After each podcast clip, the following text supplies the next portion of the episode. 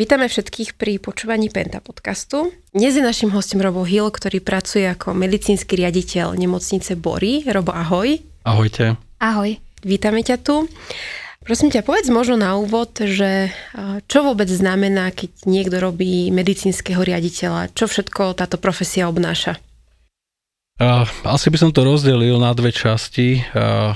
Iná náplň práce medicínskeho riaditeľa už v existujúcej nemocnice, ktorá, ktorá má bežný denný výkon a samozrejme iná je práca na nemocnici taká, ako je nemocnica Bory, to znamená nemocnica, ktorá je vo výstavbe. Náplňou mojej činnosti a dnes je samozrejme zabezpečiť to, aby tá nemocnica, keď sa dostavia, keď sa otvorí, tak e, mala aj dostatok e, lekárov a samozrejme aj ostatného personálu. Takže dnes som možno viacej e, zamestnancom HR oddelenia ako medicínskeho oddelenia ale samozrejme je to o príprave celej tej medicínskej prevádzky, o nastavení všetkých procesov, o príprave tých ľudí, ktorí do nemocnice pôjdu.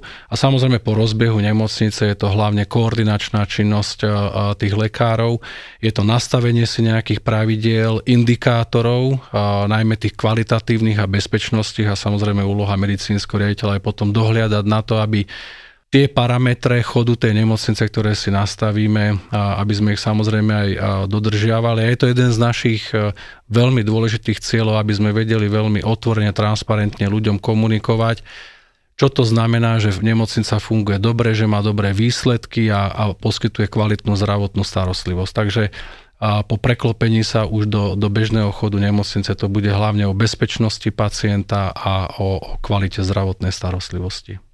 A ty si vyštudovaný lekár. Ako veľmi mm, tá, tá tvoja profesia je ešte spätá s tou medicínou, alebo si skôr už taký manažér?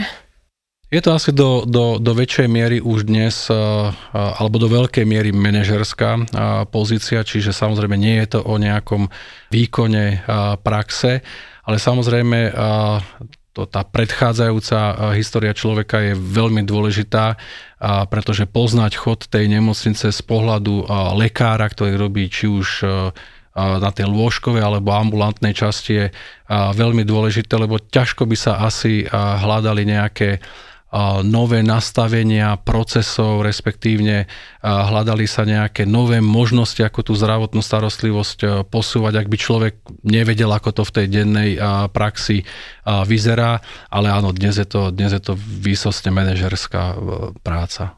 Aj si robil lekára? Áno, ja som, ja som pracoval ako e, lekár e, vo fakultnej nemocnice Nové zámky. Začínal som na e, chirurgickom oddelení a, a mám ešte aj tú pôvodnú atestáciu z chirurgie, ale v podstate väčšinu svojej profesnej kariéry ako lekár som sa venoval neurochirurgii.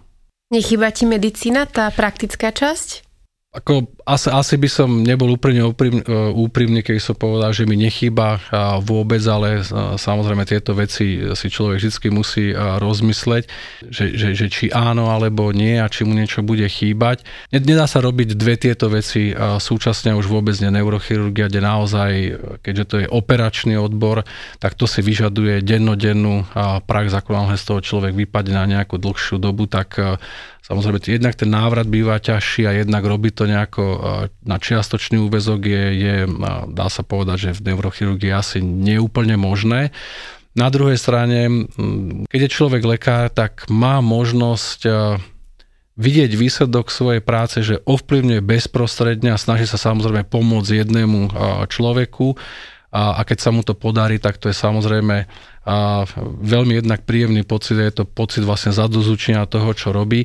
Ako náhle sa posunie do tej manažerskej pozície, tak rovnako tak platí, že pomáha ľuďom, ale dokáže možno svojim, svojou, svojou prácou ovplyvať osudy viacerých ľudí a prispieť tomu, aby, aby tie veci fungovali lepšie. Takže ten dopad e, na tých pacientov je rovnako tak vidieť, možno nie tak bezprostredne, ale vytváraním tých e, podmienok zase pre ďalších lekárov tak je to, je to rovnako po, dostatočný pocit satisfakcie za to, čo človek robí. Je to iné, ale ja som si to takto nejako vnútorne si to nastavila a myslím si, že, že v tom mám úplne jasno, čo chcem robiť. Čiže naplňa si to rovnako, ako keby si pracovala ďalej ako lekár? Uh, áno, áno. Keby ma to nenaplňalo, tak samozrejme by som tú robotu nerobil.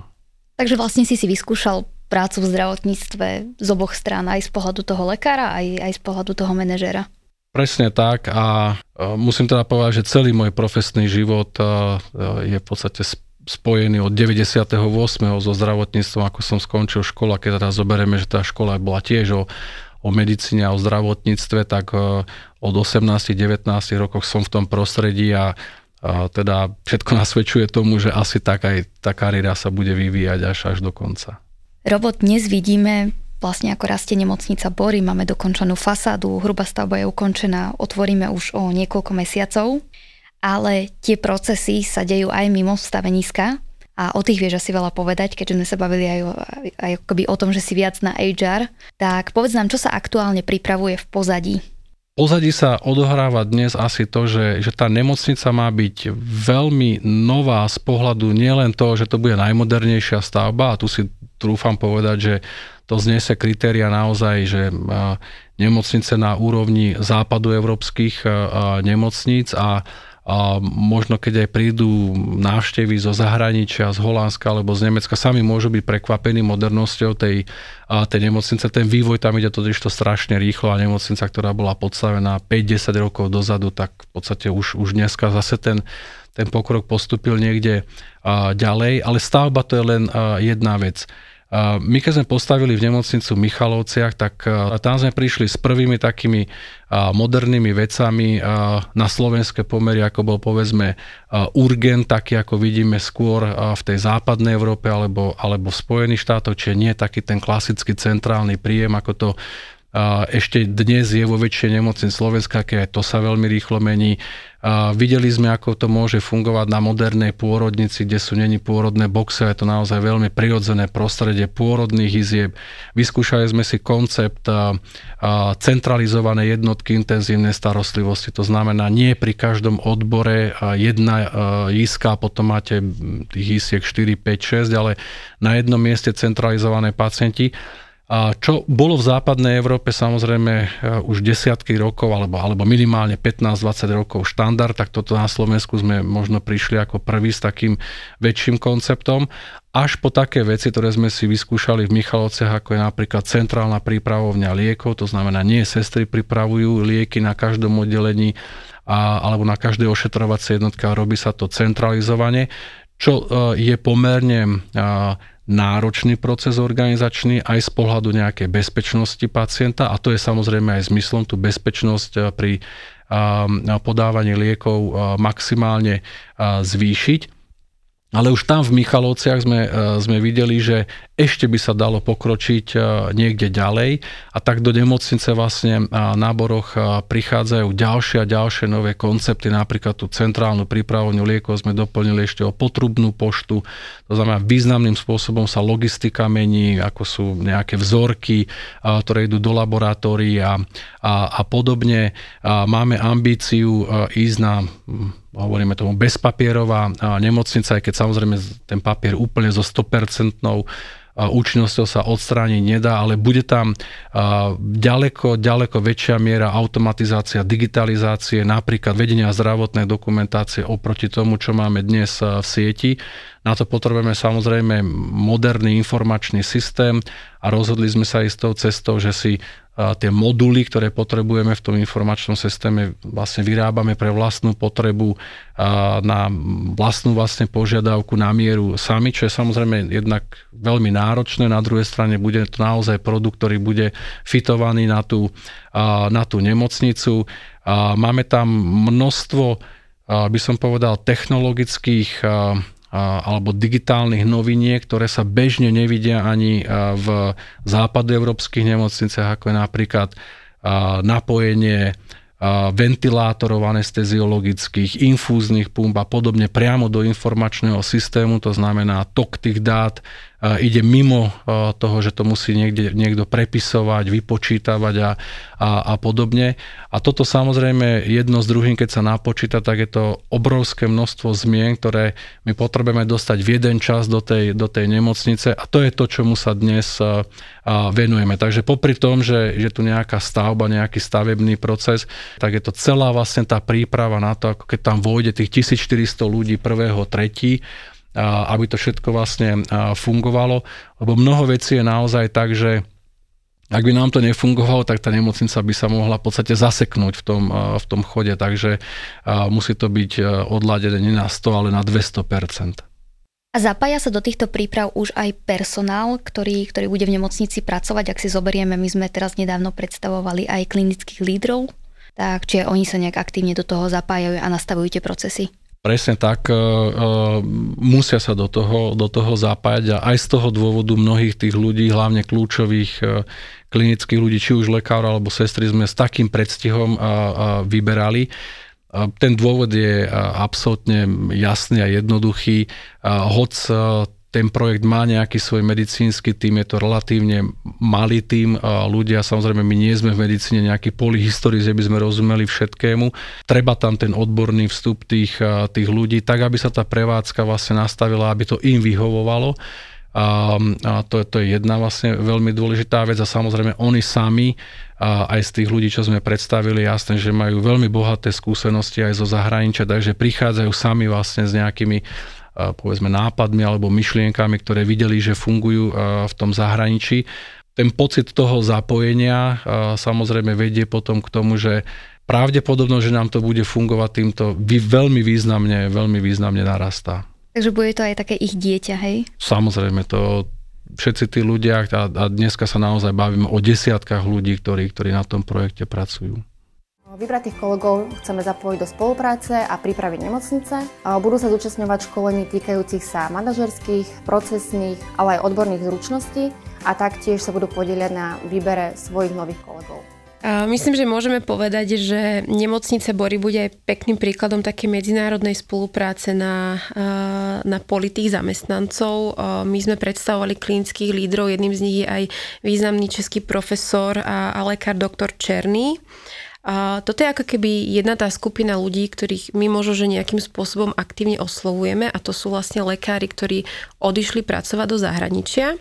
Aké skupiny ľudí e, ešte oslovujeme na, na tieto medicínske pozície? Je to presne tak, že e, do tej nemocnice naozaj príde veľmi e, veľa ľudí, ktorí v nejakej etape svojej profesnej dráhy sa rozhodli ísť do zahraničia. Tie motivácie boli, boli rôzne. Veľmi často vzniká taký dojem, že, že to primárnou motiváciou tých lekárov pri odchode boli peniaze. A samozrejme tie zárobky v tej západnej Európe sú, sú, sú vyššie, ale nemyslím si, že to bol jediný vlastne dôvod. Skôr to bol častokrát, však oni to sa s tým nejako netaja, že to bol pocit frustrácie z toho, ako fungujú či už jednotlivé e, nemocnice, oddelenia alebo vôbec e, systém e, zdravotnícky na, na Slovensku a vidia, že, že ten projekt môže do veľkej miery a naplniť tie ich predstavy o tom, ako by to fungovať malo. A my keď my ho predstavujeme, tak e, samozrejme oni hovoria, že no toto je presne to, čo som našiel v Nemecku alebo v tom, v tom, v tom Holandsku. A ak by to takto fungovalo na Slovensku, tak samozrejme by som sa chcel vrátiť, ako nebola moja predstava, ako žiť do konca života niekde niekde v zahraničí. Čo je dôležité, že samozrejme nie všetci lekári budú tí, ktorí prichádzajú zo zahraničia. Oni sa už podielajú na tom, že doplňajú tie, tie týmy. A to je veľmi dôležité, že na bory nerobíme nábor, teda, že, že, že prídite, lebo potrebujeme x ľudí a kto sa prihlási, ten, ten vlastne do toho týmu prichádza. Na bory robíme výber a do neho sa práve zapájajú títo, títo ľudia medicínska erudícia a samozrejme ovládanie v úvodzovkách toho fortevu, to je, to je absolútny ako základ. Ale potom je veľmi dôležité a na to dávajú osobitný pozor, aby sme naozaj vybrali ľudí, ktorí majú otvorenú mysel, ktorí chcú veci robiť inak, ako ich robia dnes a ktorí túžia potom robiť v nemocnici, ktorý sa, ktorá sa svojim chodu podobá viacej na to, čo je vidno v Českej republike alebo ešte ďalej na západ, ako to, čo dnes máme na Slovensku. Takže úloha týchto ľudí už v tých výberových konaniach je, je mimoriadne dôležitá. Vlastne myslím si, že jeden z tých medicínskych lídrov, on pracoval, ak sa nemýlim, bolo to v Nemecku a on si zo sebou berie aj, aj vlastný tým, nie?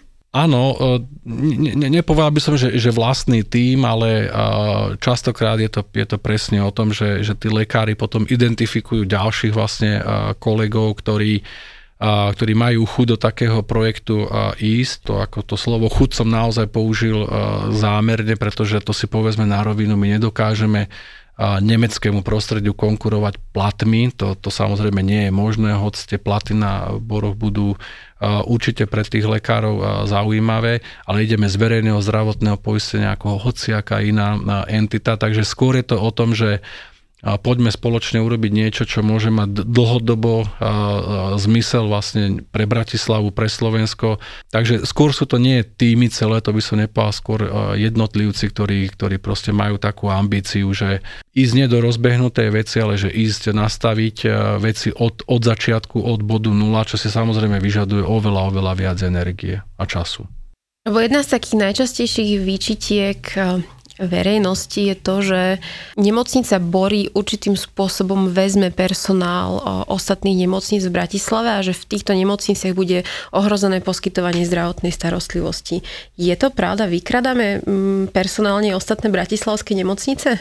No, toto je jeden, eh, jeden z tradičných mýtov, ktoré, ktoré eh, v podstate vlastne panujú v súvislosti s, s nemocnicou Bory. Hneď ho teda rozoberiem. Druhý taký, taký mýtus je o tom, že tá nemocnica bude hlavne o tvorbe zisku a nie o kvalite zdravotnej starostlivosti. Môžeme prípadne hovoriť aj o tom, lebo je to mýtus, nie je to pravda. Vykrádanie bratislavských alebo iných nemocnic rovnako tak je to, je, je to mýtus, ktorý v konfrontácii s realitou neobstojí. Keď sa opäť vrátim sa k tomu, že som povedal, že nerobíme nábor, robíme výber a keď sa pozrieme na to, na tých ľudí, ktorých budeme postupne predstavovať a predstavíme aj tých, ktorí prichádzajú z prostredia, povedzme, univerzitnej nemocnice Bratislava alebo okolitých nemocnic okolo Bratislava, alebo hoci kde inde zo Slovenska, tak sú to presne ľudia, ktorí ak by nešli nábory, tak odchádzajú do Čiech, do Nemecka, hoci kde v Európe nedostatok lekárov je na celom svete, čiže dnes si v podstate vlastne môže lekár zo Slovenska v rámci Európy vybrať hoci, ktorý, hoci ktorú krajinu a, a okamžite ho zoberú.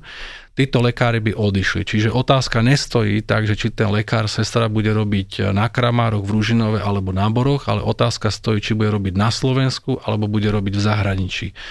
Takže bory vidím v tomto ponímaní skôr ako nejaký retenčný eh, prvok eh, stabilizácie toho, toho personálu.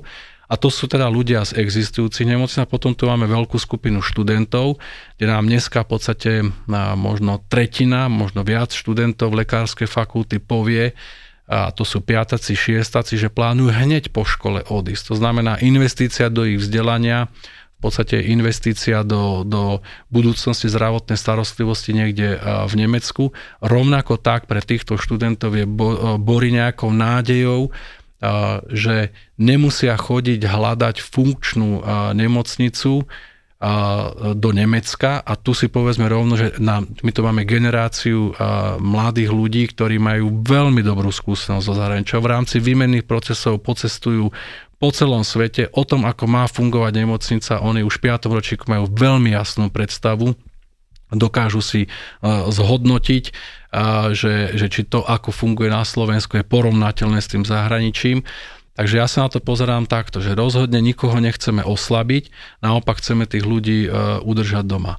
A verím tomu, že keď to bude fungovať na boroch, že vlastne máme tu plán obnovy a rozvoja, že možno sa podarí postaviť nové nemocnice, iné, možno zrekonštruovať a nech sa vracajú ďalší ľudia. Vôbec nemusia skončiť nábor, môžu skončiť v novej univerzitnej nemocnice Bratislava alebo hoci ktorej iné. A to, že nám prichádzajú, ako bolo spomenuté, že aj lekári, že, že rodení Češi, tak to svedčí o tom, že ten projekt musí mať nejakú pridanú hodnotu, keď sa Čech z Prahy s úspešnou kariérou rozhodne pokračovať e, vo svojej práci na Slovensku, tak e, je, je evidentné, že ten projekt prináša nejaký zaujímavý prvok pre nich.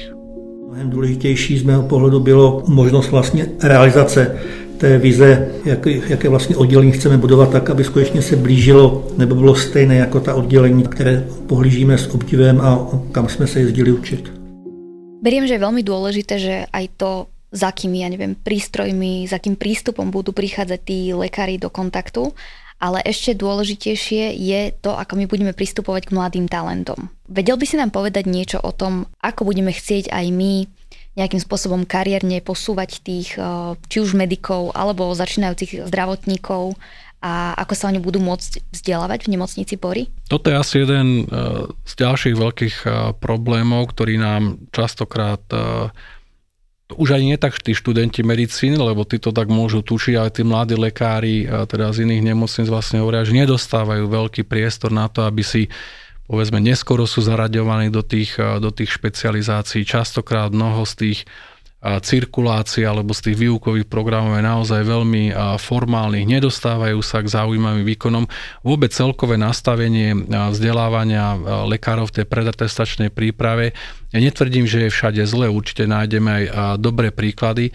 Ak tie dobré príklady niekde nachádzame, tak je to väčšinou postavené na tom, že tam je nazvem to nejaký osvietený primár, prednost a tak ďalej, ktorý proste týmto ľuďom dáva, dáva nejaké príležitosti.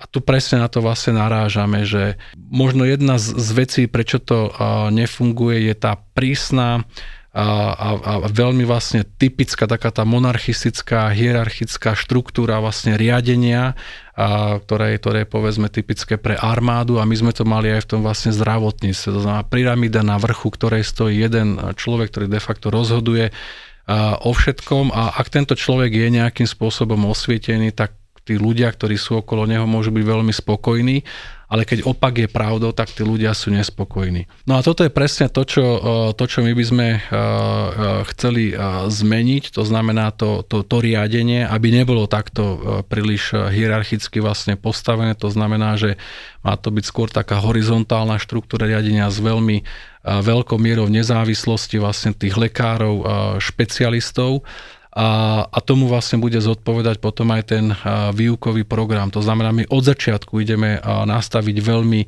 jasný proces, ktorý je predvídateľný a transparentný, že keď ako mladý lekár nastúpim, čo všetko ma čaká a dostávam presný vlastne e, zoznam tých, e, tých jednotlivých krokov a postupnosti a vidím teda, či sa naplňa alebo sa nenaplňa. A je to veľmi dôležitá vec, ktorú od začiatku vlastne komunikujeme aj s tými e, lídrami. A opäť, oni prichádzajú zo zahraničia, kde to funguje, to je jedna z kruciálnych úloh v rámci vlastne tých oddelení vychovávať novú vlastne generáciu, aj kvôli nástupníctvu a tak ďalej. E, verím tomu, že, že okrem tej modernej budovy bude toto jeden z tých prvkov, ktorý nám bude fungovať dobre a bude prenositeľný aj na iné pracoviska.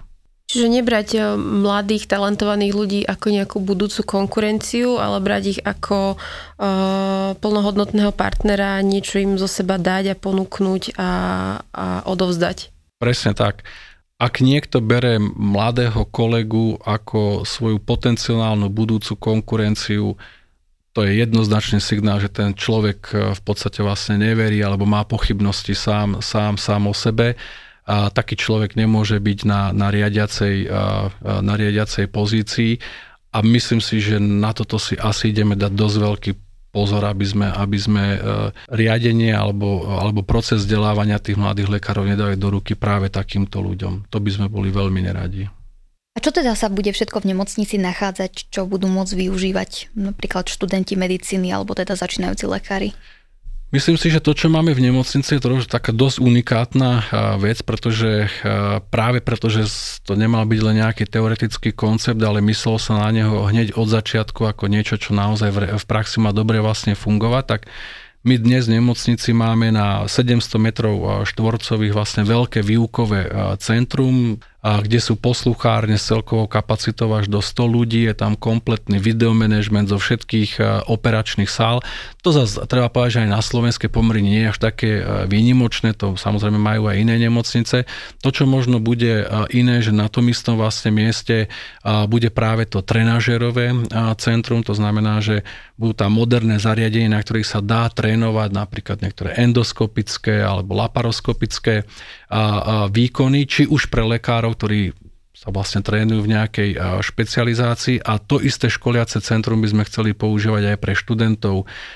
Medicíny, je tam nácvik rôznych situácií v vchode tej nemocnice, s ktorými sa človek musí v praxi vysporiadať. A sú to presne tie situácie, kde ako náhle človek začne improvizovať, tak to je akoby cesta do pekla, to proste musia byť naozaj postupy, ktoré idú podľa nejakého presného harmonogramu, každý to musí mať v, v krvi a na toto chceme dať veľký dôraz. Takže na 700 metrov štvorcových výukové trenážerové centrum v nemocnici nie je úplne, úplne bežná vec a, a uvidíme, lebo v, v blízkosti nemocnici sa potenciálne môže vyrásť kempus vedecko-výskumno a vzdelávací, kde je možno do budúcnosti zámer ešte postaviť ďaleko väčšie a komplexnejšie centrum, veľmi podobné ako dneska nájdeme pri fakulte nemocnici v Brne. To je taká motivácia alebo taký vzor pre nás.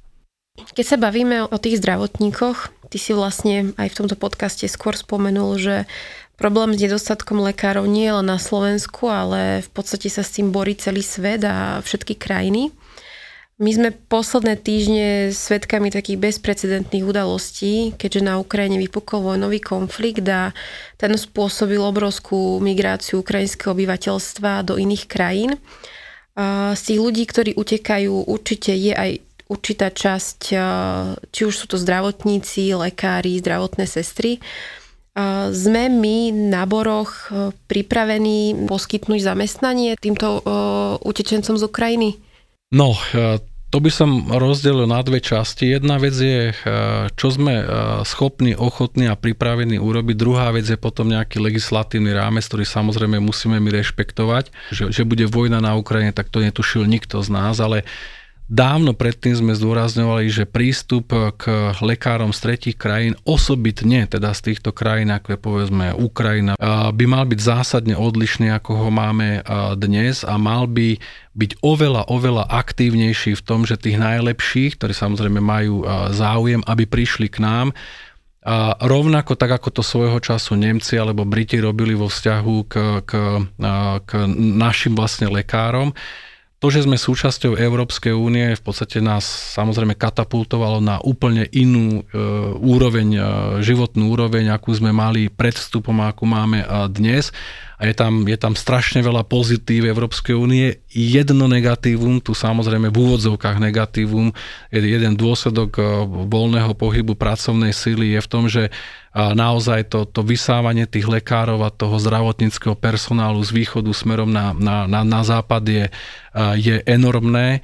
A rovnako tak ako nemeckí alebo, alebo britskí lekári odchádzajú do Spojených štátov. Čiže to je naozaj akoby kolobeh celosvetový. Do toho pribúdajú arabské krajiny, ktoré naozaj si môžu dovoliť, a to, to je otázka tých financií, dovoliť ako zaplatiť kohokoľvek. A tým chcem povedať jedno, že Samozrejme, že lekár, ktorý prichádza z Ukrajiny alebo z hoci ktorej inej krajiny, tak logicky musíme mať istotu, že ten diplom, ktorý nám ukazuje, nie je nejaký ako podvrh a tak ďalej. Samozrejme, že ak vstupuje do toho systému a neovládal by, neovládal by slovenčinu, tak asi ťažko by tomu pacientovi vedel, alebo bolo by to veľmi komplikované. Dá sa to samozrejme robiť tým spôsobom, že necháte tých ľudí písať povedzme testy hej, a robiť nostrifikačné skúšky, čo keď si zoberieme, že niekto je 25 rokov robí chirurga a ja mu dám test, kde je tretina otázok z ginekológie, no to, proste to sú testy, ktoré ani naši lekári, špecialisti, keby som ho dneska dal ktorémukoľvek napísať, tak, tak som si skoro 100% istý, že to nenapíše nikto. Čiže my si týmto spôsobom overujeme diplom. Namiesto toho, aby sme, a to samozrejme sa dá začať dnes, ale mohli sme to robiť roky, rokúce dozadu, nadviazali spoluprácu s tými univerzitami, mali garanciu, tento proces by sme v podstate vlastne vyriešili tým, že ak by nám univerzita na Ukrajine garantovala, že diplomy u nich získané, že databázu svojich študentov oni samozrejme majú, tak stojí samozrejme za tým. Mohli by byť súčasťou nejakých komisí, čiže preniesť ako keby ten, túto aktivitu na strane e, tej ukrajinskú stranu, a samozrejme, čo je možno ešte oveľa väčší problém u nás je práve to, že nám prichádzajú špecialisti, ktorí po x mesiacoch alebo rokoch len vlastne majú ako keby uznaného všeobecného lekára a potom idú ďalším komplikovaným procesom. A naozaj mnohokrát, a teraz to vidíme, vlastne pred tou vojnou utekajú naozaj vysoko erudovaní špecialisti, ktorí by v podstate mohli veľmi rýchlo začať robiť výkon špecializovaných medicínskych činností a bude im trvať roky, a kým sa oni vlastne tej špecializácii dopracujú. Ľahko sa nám môže stať, že sa proste v tom procese ostanú tým celým znechutení a, a posunú sa o 500 kilometrov ďalej a skončia v Nemecku. Len pre predstavu, keby som bola neurochirurg z Ukrajiny, ktorý vykonáva prax, neviem, 20 rokov napríklad, a prišla by som na Slovensku bez toho, aby som vedela slovenský jazyk, koľko by mi trvalo, aby som mohla vykonávať tú istú prácu, ako som robila na Ukrajine? Ukrajinčina je relatívne uh, blízky jazyk, takže ja predpokladám, že, že v priebehu možno tí šikovnejší, kto má trošku talent na jazyky, pol roka a tí, tí, tí priemerne šikovní ľudia, ak žijú v tom prostredí, do jedného roka ovládajú ten, ten jazyk tak, že sú schopní sa, sa dorozumieť a kľudne ich môžeme ako vyskúšať nejakou ako, uh, skúškou, ktorú prejdú asi nechať niekomu písať diktát a opravovať mu tvrdé a meké i.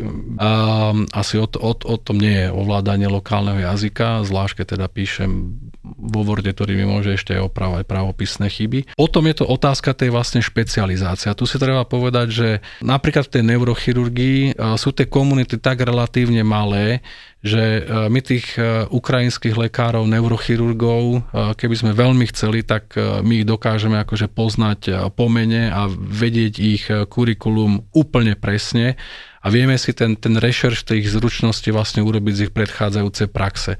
To by nebol vôbec žiaden problém.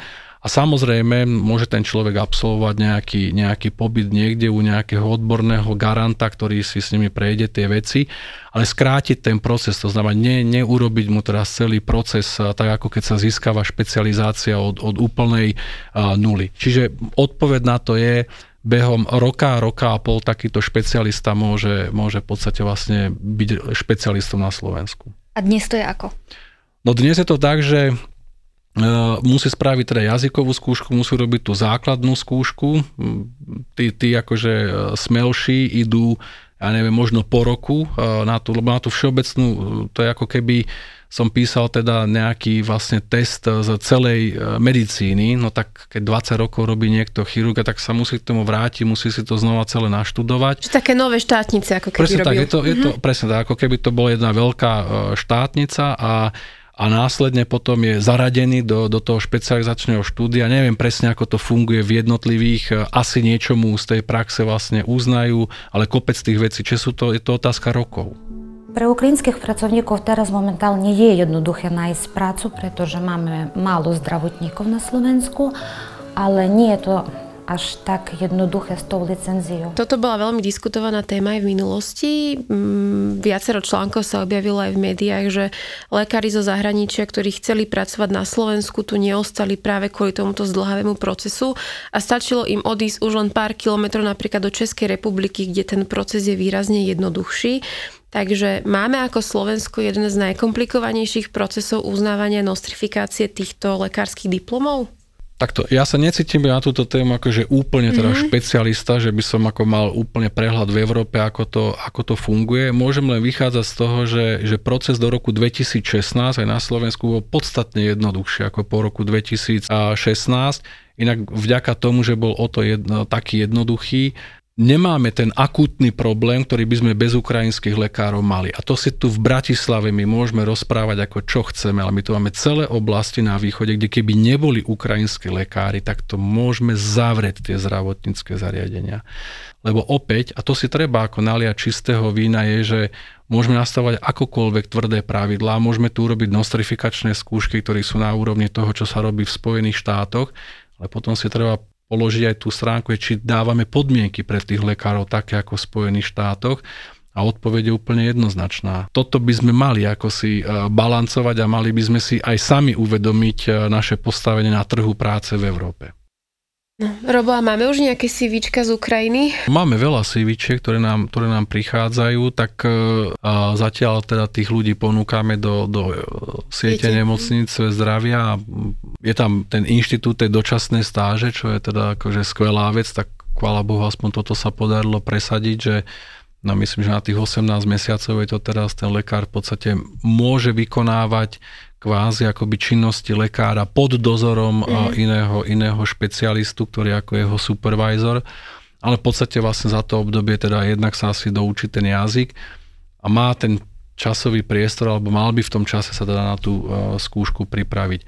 Ale hovorím, to, to rozhodujúce je urobiť to nie takýmto, uh, takýmto byrokratickým vlastne spôsobom, urobiť to oveľa rozumnejším, smart spôsobom, to znamená nadviazať spoluprácu s tými, s tými lekárskymi fakultami v, na tej Ukrajine a v podstate vlastne vytvoriť ako keby uznávanie tých diplomov a mechanizmom takýmto, že jednoducho mám tam, mám tam ľudí, ktorí mi garantujú, že tento človek má ukončenú lekárskú fakultu riadne.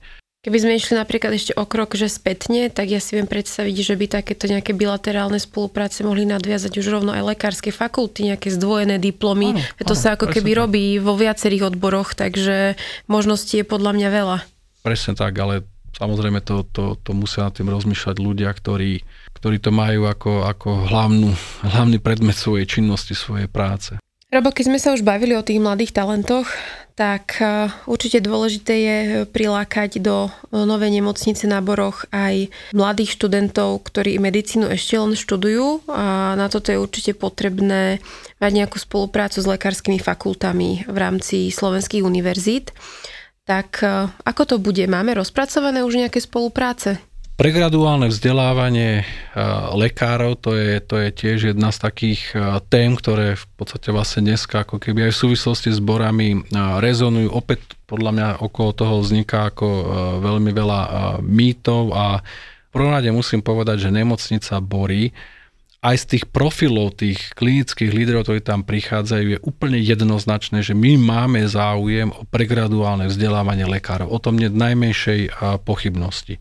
Druhá vec je tá, dlhodobo konzistentne hovoríme, že nemocnica Bory nemá za cieľ nahradiť univerzitnú nemocnicu Bratislava vo vzdelávaní lekárov. Ale tu poviem ešte k tomu aj, aj B a to je, že podľa môjho názoru uh, máme veľmi uh, zlé neflexibilne, skostnatene nastavený systém a predstavu o tom, ako a kde by e, výuka študentov medicíny budúcich lekárov mala prebiehať. Podľa mňa koncept, že lekárov budúcich môže vychovávať len jedna nemocnica so sídlom tam, kde je vlastne univerzita a nikto iný, je dávno prekonaný, to po prvé, a po druhé, ak takto je nastavený, tak hrozí presne to riziko, ktoré sa u nás ako vrchovatou mierou naplnilo, že jednoducho, keď e, sa prekročia kapacitné možnosti e, tej príslušnej vlastne entity, v tomto prípade hovoríme Univerzitnej nemocnice Bratislava, čo deklarujú úplne všetci,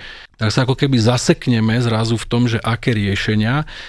A, a, a dlhodobo tvrdíme, že jediným riešením je to, že postavíme novú obrovskú univerzitnú nemocnicu, čo je samozrejme akože fajn a ja som ten, kto ako povie, jasne, poďme to v tejto krajine urobiť, len akokoľvek si to zrátame, tak e, od dnes pri najlepšej e, predstave, ktorú vieme dať reálne na stôl, je to 10 rokov a my potrebujeme problém riešiť teraz. Takto sa k tomu už ani v zahraničí nepristupuje. Pristupuje sa k tomu na e, oveľa flexibilnejšia otázka stojí, že ak teda nemáme dostatočnú kapacitu v univerzitnej nemocnice brať, tak prečo nevyužijeme kapacitné možnosti mnohých ďalších nemocníc, ktoré máme na Slovensku. Veď máme tu fakultné nemocnice Nitra, Trnava, je tu nemocnica Trenčín, je tu je tu modernizovaná, v mnohých veciach zmodernizovaná nemocnica v Banskej Bystrici, sú tam odborníci, títo ľudia kľudne môžu byť garantami výuky. A treba vlastne povedať, že vlády sa pohli aj v tomto, aj tu na stole, neviem, má sa schvalovať vlastne novela, ktorá konečne umožní, že aj vzdelávanie medikov môže prebiehať aj v ďalších partnerských nemocniciach tých tých lekárskych vlastne fakult a nemusíme ich tlačiť do jedného miesta, kde príde obrovské množstvo študentov, nie je tam ani toľko vyučujúcich alebo teda tých supervisorov, ktorí sa im majú venovať, nie je tam ani toľko pacientov a na konci dňa je znechutený študent, ten, kto sa im má venovať, čiže lekár a znechutený aj ten pacient, lebo keď ste pacient a obstavuje vás 15 ľudí, to vás nemôže nejako tešiť a reči, že ale ste v univerzitnej nemocnici, dostanete najlepšiu starostlivosť, tak to musíte zniesť, tak toto sme mohli niekomu hovoriť pred 25 rokmi. Dneska s týmto ako jednoducho tých pacientov, ako na, na toto vám nikto už dneska neskočí, hej, alebo málo kto je toto ochotný vlastne akceptovať. Píše sa rok 2022 a nie 1982. Takže chvala Bohu, že toto sa vlastne a, a, akoby prelomilo a využijú sa aj kapacity odborné, priestorové a tak ďalej, aj ďalších vlastne nemocníc, v Čechách to už majú dávno. Do tohto e, chceme vstúpiť aj my a my hovoríme áno, ponúkneme našich odborníkov, našu kapacitu, to školiace centrum a tak ďalej a pre lekárske vlastne fakulty, či už je to Univerzita Komenského, Slovenská zdravotnícka univerzita, dokonca rokujeme s lekárskymi fakultami v zahraničí, v Českej republike, kde dneska polovica e, ich študentov je, je, je, je zo Slovenska a môžu chodiť na odbornú prípravu do nemocnice Bory. Ale urobíme to v takom rozsahu, aby jeden lekár mal na starosti možno dvoch, troch tých študentov, každý študent sa mohol venovať, v úvodzovkách venovať alebo učiť sa na tom a svojom a pacientovi, aby to neblokovalo chod tej nemocnice z pohľadu zdravotnej starostlivosti, aby ten študent nebol tam na príťaž, ale aby bol riadnym členom toho týmu, a osobitne, keď sa bavíme už o piatakoch, a to už nehovorím o šiestakoch, to má byť človek, ktorý už v podstate výkon lekárskej činnosti vlastne vedie ako budúci lekár jediné, čo potrebuje, aby, aby ho niekto sa samozrejme ako na neho dohliadal a dával mu správne usmernenia. A toto je to, čo nemocnica Bory ponúka. Preto vôbec nemusíme my tu hovoriť o tom, že ideme nahrádzať univerzitnú. Nie, ideme doplniť nedostatočnú kapacitu univerzitnej nemocnici. Lebo máme školských, máme zdravotníckých, teraz platia nejaké pravidlá. A keď som v úvodzovkách ten školský, tak oni majú nezmyselne, to je ďalšia vec, ktorú mi každý tvrdí, že 20 rokov sa to nikomu nepodarilo vyriešiť. Bol som na SZU, trvalo to 20 minút, kým sme to vyriešili. 20 minút, nie 20 rokov. To je jedna klauzula v zmluve, že sa dohodneme. A oni, majú, oni sú zdravotnícky, školský. Zdravotnícky má nočnú, zo zákona ide domov. Hej, na druhý mm-hmm, deň mhm, musí odísť musí. domov. Teda školský, on má zmluvu aj aj. To znamená, v nočnej je na zmluvu s, s nemocnicou, ráno by mal ísť domov, ale ráno mu beží zmluva s fakultou. Musí vyučovať, Čiže jasné. on ide vyučovať. Čiže on je unavený jak pes. Hej, a tam mu teraz pristane 25 ľudí, ktorým on sa má venovať. Hej. Nevie, kde je sever, poriadne hlavu má takúto a teraz 25 ľuďom sa on má venovať. Od 93. nejaký ja som što, furt to je tak isto, nie? Nechcete ísť na, na pivo, chlapci, nie? tak nemusím to trikrát hovoriť, že jasné. jasné, že povedal, OK, my, tak ideme. No a ako ste to vyriešili teda za 20 minút? Že, že ja, jaký školský, aký zdravotnícky, veď tú výuku zabezpečuje predsa tá príslušná nemocnica. Tak zmluvu budeme mať my dvaja, vy poviete, akú chcete výuku, my vám ju zagarantujeme, kto ju bude robiť na našej strane a my už tým ľuďom ako tie činnosti rozdelíme, ale keď sme univerzitnou nemocnicou alebo sme klinikou na tomto pracovisku, tak všetci učíme. Všetci si zaslúžia byť zdraví. Preto využívame najmodernejšie liečebné postupy a technológie. Hlavní však budú vždy ľudia, zdravotníci. Pripravení pomôcť všetkým. Aj v nemocnici Bory, do ktorej sa môžete predregistrovať už dnes. Ako sme spomínali úplne na začiatku, tak nemocnicu Bory otvoríme vlastne v marci 2023. Keďže o nemocnicu je, je veľký záujem, tak sme spustili ešte začiatkom februára aj predregistráciu ešte stále sa ľudia môžu predregistrovať na www.predregistraciabory.sk. Títo ľudia získajú aj množstvo benefitov a samozrejme je to aj benefit pre nás a Robo vysvetlí aký. Je to napísané aj v tej komunikácii, keď si človek pozrie na, tie vlastne, na, na, na tú stránku, tak e, my hovoríme, že keď tá nemocnica otvorí svoje brány a, a, a spustí vlastne svoju činnosť, to v marci 2023, a tam treba ešte povedať, že samozrejme to bude postupný proces, to znamená, že nie je to, že teraz 1. marca otvoríme a úplne všetko vlastne funguje, to by samozrejme nebolo možné zabezpečiť ani, ani e, v zmysle vlastne teda chodu tej nemocnice z pohľadu bezpečnosti, že to sa otvára v niek- alebo bude otvárať v niekoľkých etapách, tak aby sa išlo od tých jednoduchších e, vecí až tým, tým, tým e, zložitejším a nemocnica v priebehu 7-8 mesiacov bude naozaj otvorená v plnom profile a potom už bude fungovať tak, ako má. Keď my hovoríme, že ročne pri plnom výkone tam bude nejakých 35 tisíc hospitalizačných prípadov, čiže hospitalizácií, 350 tisíc jednotlivých ambulantných výkonov a tak ďalej. Keď to vydelíme počtom pracovných dní, tak sa naozaj bavíme v stovkách ľudí denne, ktorí prejdú vlastne bránami tej nemocnici ktorá nemá žiadnu svoju vlastne predchádzajúcu históriu a tým pádom nemá ani databázu tých pacientov. A teda už len urobiť registráciu týchto ľudí každý deň by bol enormný uh, nápor uh, na, na, na podstate vlastne ten administratívny personál, to je jedna vec, ale hodne by to spomalovalo tej činnosti. Čiže my sme sa rozhodli dať túto možnosť predregistrácie. Ľudia nám dajú samozrejme zatiaľ len základné údaje, nie medicínske, lebo nie sme ešte poskytovateľ zdravotnej starostlivosti, ale už keď takýto človek sa bude chcieť objednať, alebo príde možno ako neplánovaný pacient do tej nemocnice, tak ten proces toho doplnenia tých dát alebo, alebo zafixovania toho termínu a podobne oveľa, oveľa rýchlejšie. No a samozrejme, tak ako si povedala,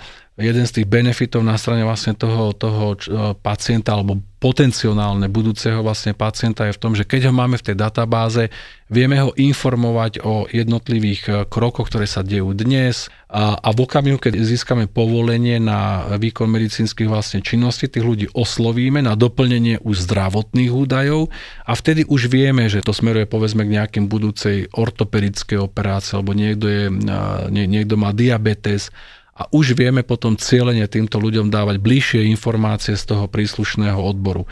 Čiže je to ako keby obojstranne výhodné e, tú, tú e, predregistráciu mať a o tom, že tých ľudí to oslovuje, svedčí aj to, že za pomerne krátku vlastne dobu máme zaregistrovaných e, viac ako 30 tisíc ľudí, čo je číslo, ktoré aj mňa docela vlastne prekvapuje na jednej strane, na druhej strane veľmi nie, lebo keď si zoberieme, že aj COVID spôsobil pomerne veľké množstvo odložených výkonov, tak predpokladáme, že naozaj ten záujem o tú nemocnicu nielen z pohľadu toho, že je nová, ale aj z pohľadu toho, že tá kapacita slovenského zdravotníctva po covide je naozaj nedostatočná na to, čo nás dneska čaká, tak ten, ten záujem je docela, docela pochopiteľný. Robo, bude v nemocnici Bory existovať cenník výkonov, za ktoré si pacient bude musieť platiť alebo doplácať? To je Robová obľúbená otázka hey, určite. To je, to, je, to je moja obľúbená otázka, lebo dostávame ju veľmi často. Mnohým ľuďom sa nechce veriť, že tak moderná nemocnica, aká je, že sa tam dostane ktorýkoľvek bežný, bežný človek a, a nebude za to musieť nič platiť. Konzistentne e, to opakujeme a urobím to teraz e, rovnako tak e, hovoríme, že Poskytovanie zdravotnej starostlivosti na boroch bude z verejného zdravotného poistenia, to znamená, že za zdravotnú starostlivosť si ľudia platiť nebudú.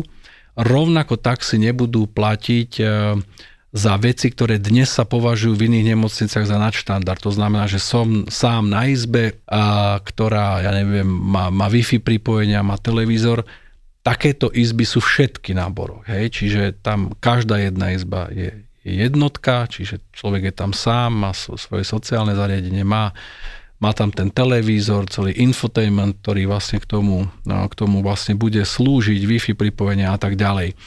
Ani za toto si ten človek nebude platiť, lebo to, čo je dneska nad štandardom v nemocniciach, je náboroch štandard. Čiže ten cenník bude, ak aj bude existovať, akože bude existovať, tak bude naozaj mať minimálne množstvo položiek, a hovoríme, že jednou z takých je napríklad tiež unikátna možnosť, že nielen s detským, s dieťaťom, s detským pacientom, ale aj s dospelým človekom, ktorý bude hospitalizovaný, môže byť sprevádzajúca osoba. To znamená, že dospelý človek tam môže mať svojho príbuzného, ktorý tam môže byť aj v noci vlastne prespať.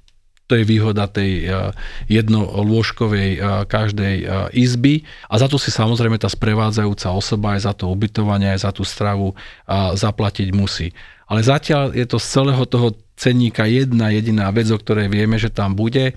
A možno si bude môcť pacient doplatiť za nejakú povedzme to, že veľmi nadštandardnú stravu, zvažujeme teda možnosť podávania aj stravy nejakých extra porcií, ktoré by si mohol ten človek doplatiť alebo z nejakého separátneho vlastne menu, ktoré, ktoré teda bude mimo akoby toho, čo sa v nemocnici e, v ten deň vlastne podáva. Ľudia budú určite prekvapení, že za niečo, čo inde na štandard si tu platiť nebudú. A platí teda, že ešte raz z verejného zdravotného poistenia pre poistencov všetkých e, troch e, poisťovne to bude rovnako. Takže ľuďom stačí iba kartička poistenca, to znamená, že nebudú musieť platiť ani Presne za žiadne tak. vyšetrenia, zákroky, iba za a la carte menu. A ešte jedna otázka na záver. My dnes vlastne rokujeme so všetkými tromi zdravotnými poisťovňami. Čo by sa stalo, ak by sme sa napríklad s jednou poisťovňou nedohodli? Znamená to, že jej poistenci si budú musieť za zdravotnú starostlivosť v nemocnici Bory platiť? Platí, že ak sa bavíme o verejnom zdravotnom poistení, tak e, rozlišujeme dve, dva typy vlastne e, zdravotnej starostlivosti, tzv. neodkladná a odkladná alebo plánovaná. V prípade neodkladnej zdravotnej starostlivosti na túto má pacient nárok z verejného zdravotného poistenia u ktoréhokoľvek poskytovateľa, kde sa taká zdravotná starostlivosť vykonáva bez ohľadu na to, či tá nemocnica alebo ten poskytovateľ má alebo nemá podpísanú zmluvu s príslušnou zdravotnou poisťovňou. To sa to zaplatiť musí. To sú náhle stavy, úrazy, bezvedomie, náhle príhody brušné, krvácania, zlomeniny a tak ďalej. Pokiaľ ide o tú plánovanú zdravotnú starostlivosť, tak tam naopak vlastne platí, že na to, aby bola hradená z verejného zdravotného poistenia pre daného poistenca, musí byť podpísaná zmluva danej nemocnice alebo poskytovateľa a tej príslušnej poisťovni. Čo vieme povedať dnes, lebo Bory ešte nie sú funkčná nemocnica, dve z troch poisťovní, a to je poisťovňa Dôvera, poisťovňa Unión, jednoznačne deklarovali písomne, že majú záujem sa dohodnúť na plnom rozsahu poskytovania zdravotnej starostlivosti. Jedna z tých poisťovňa, to poisťovňa e, Všeobecná zdravotná poisťovňa, e, zatiaľ takéto stanovisko e, nedala. Teda pokračuje samozrejme rokovanie aj, aj s ňou, ale rovno tu poviem, že situácii, aké sa dnes nachádzame, to znamená tisíce, možno 10 tisíce odložených e, výkonov, odložené zdravotné starostlivosti po covide, nedostatočné kapacity existujúcich nemocníc e, e, z dôvodu toho, že sa nám zredukoval povedzme personál v tých nemocniciach, odchody sestier po, po prvej, respektíve skôr po druhej vlne covidu, a fakt, že mnohé nemocnice už dneska naozaj, a v Bratislave to možno platí ešte viac ako kdekoľvek inde, nesplňajú štandardy moderného zdravotníckého zariadenia. Preto verím, že na konci dňa sa dohodneme so všetkými poisťovňami. V rámci nemocnice Novej generácie na Boro máme len jednolôžkové pacientské izby s vlastnou kúpeľňou. Tento štandard splňa všetky nároky na intimitu pacienta a na jeho súkromie a rozťahovacie lôžko, ktoré bude umiestnené na každej jednej izbe, umožní prespanie doprevádzajúcej osoby. Dobre, Robo, ďakujem vám veľmi pekne, že si bol našim hostom. Ja ďakujem za pozvanie. Verím, že nám ešte prídeš niekedy porozprávať o tom, aký je progres aj, aj pred otvorením a potom už keď budeš mať veľa roboty aj po otvorení, Budem tak ťa rád. tu radi privítame. Ďakujeme a pekný deň ešte prajeme. Pekný deň všetkým, ďakujem. Ahojte.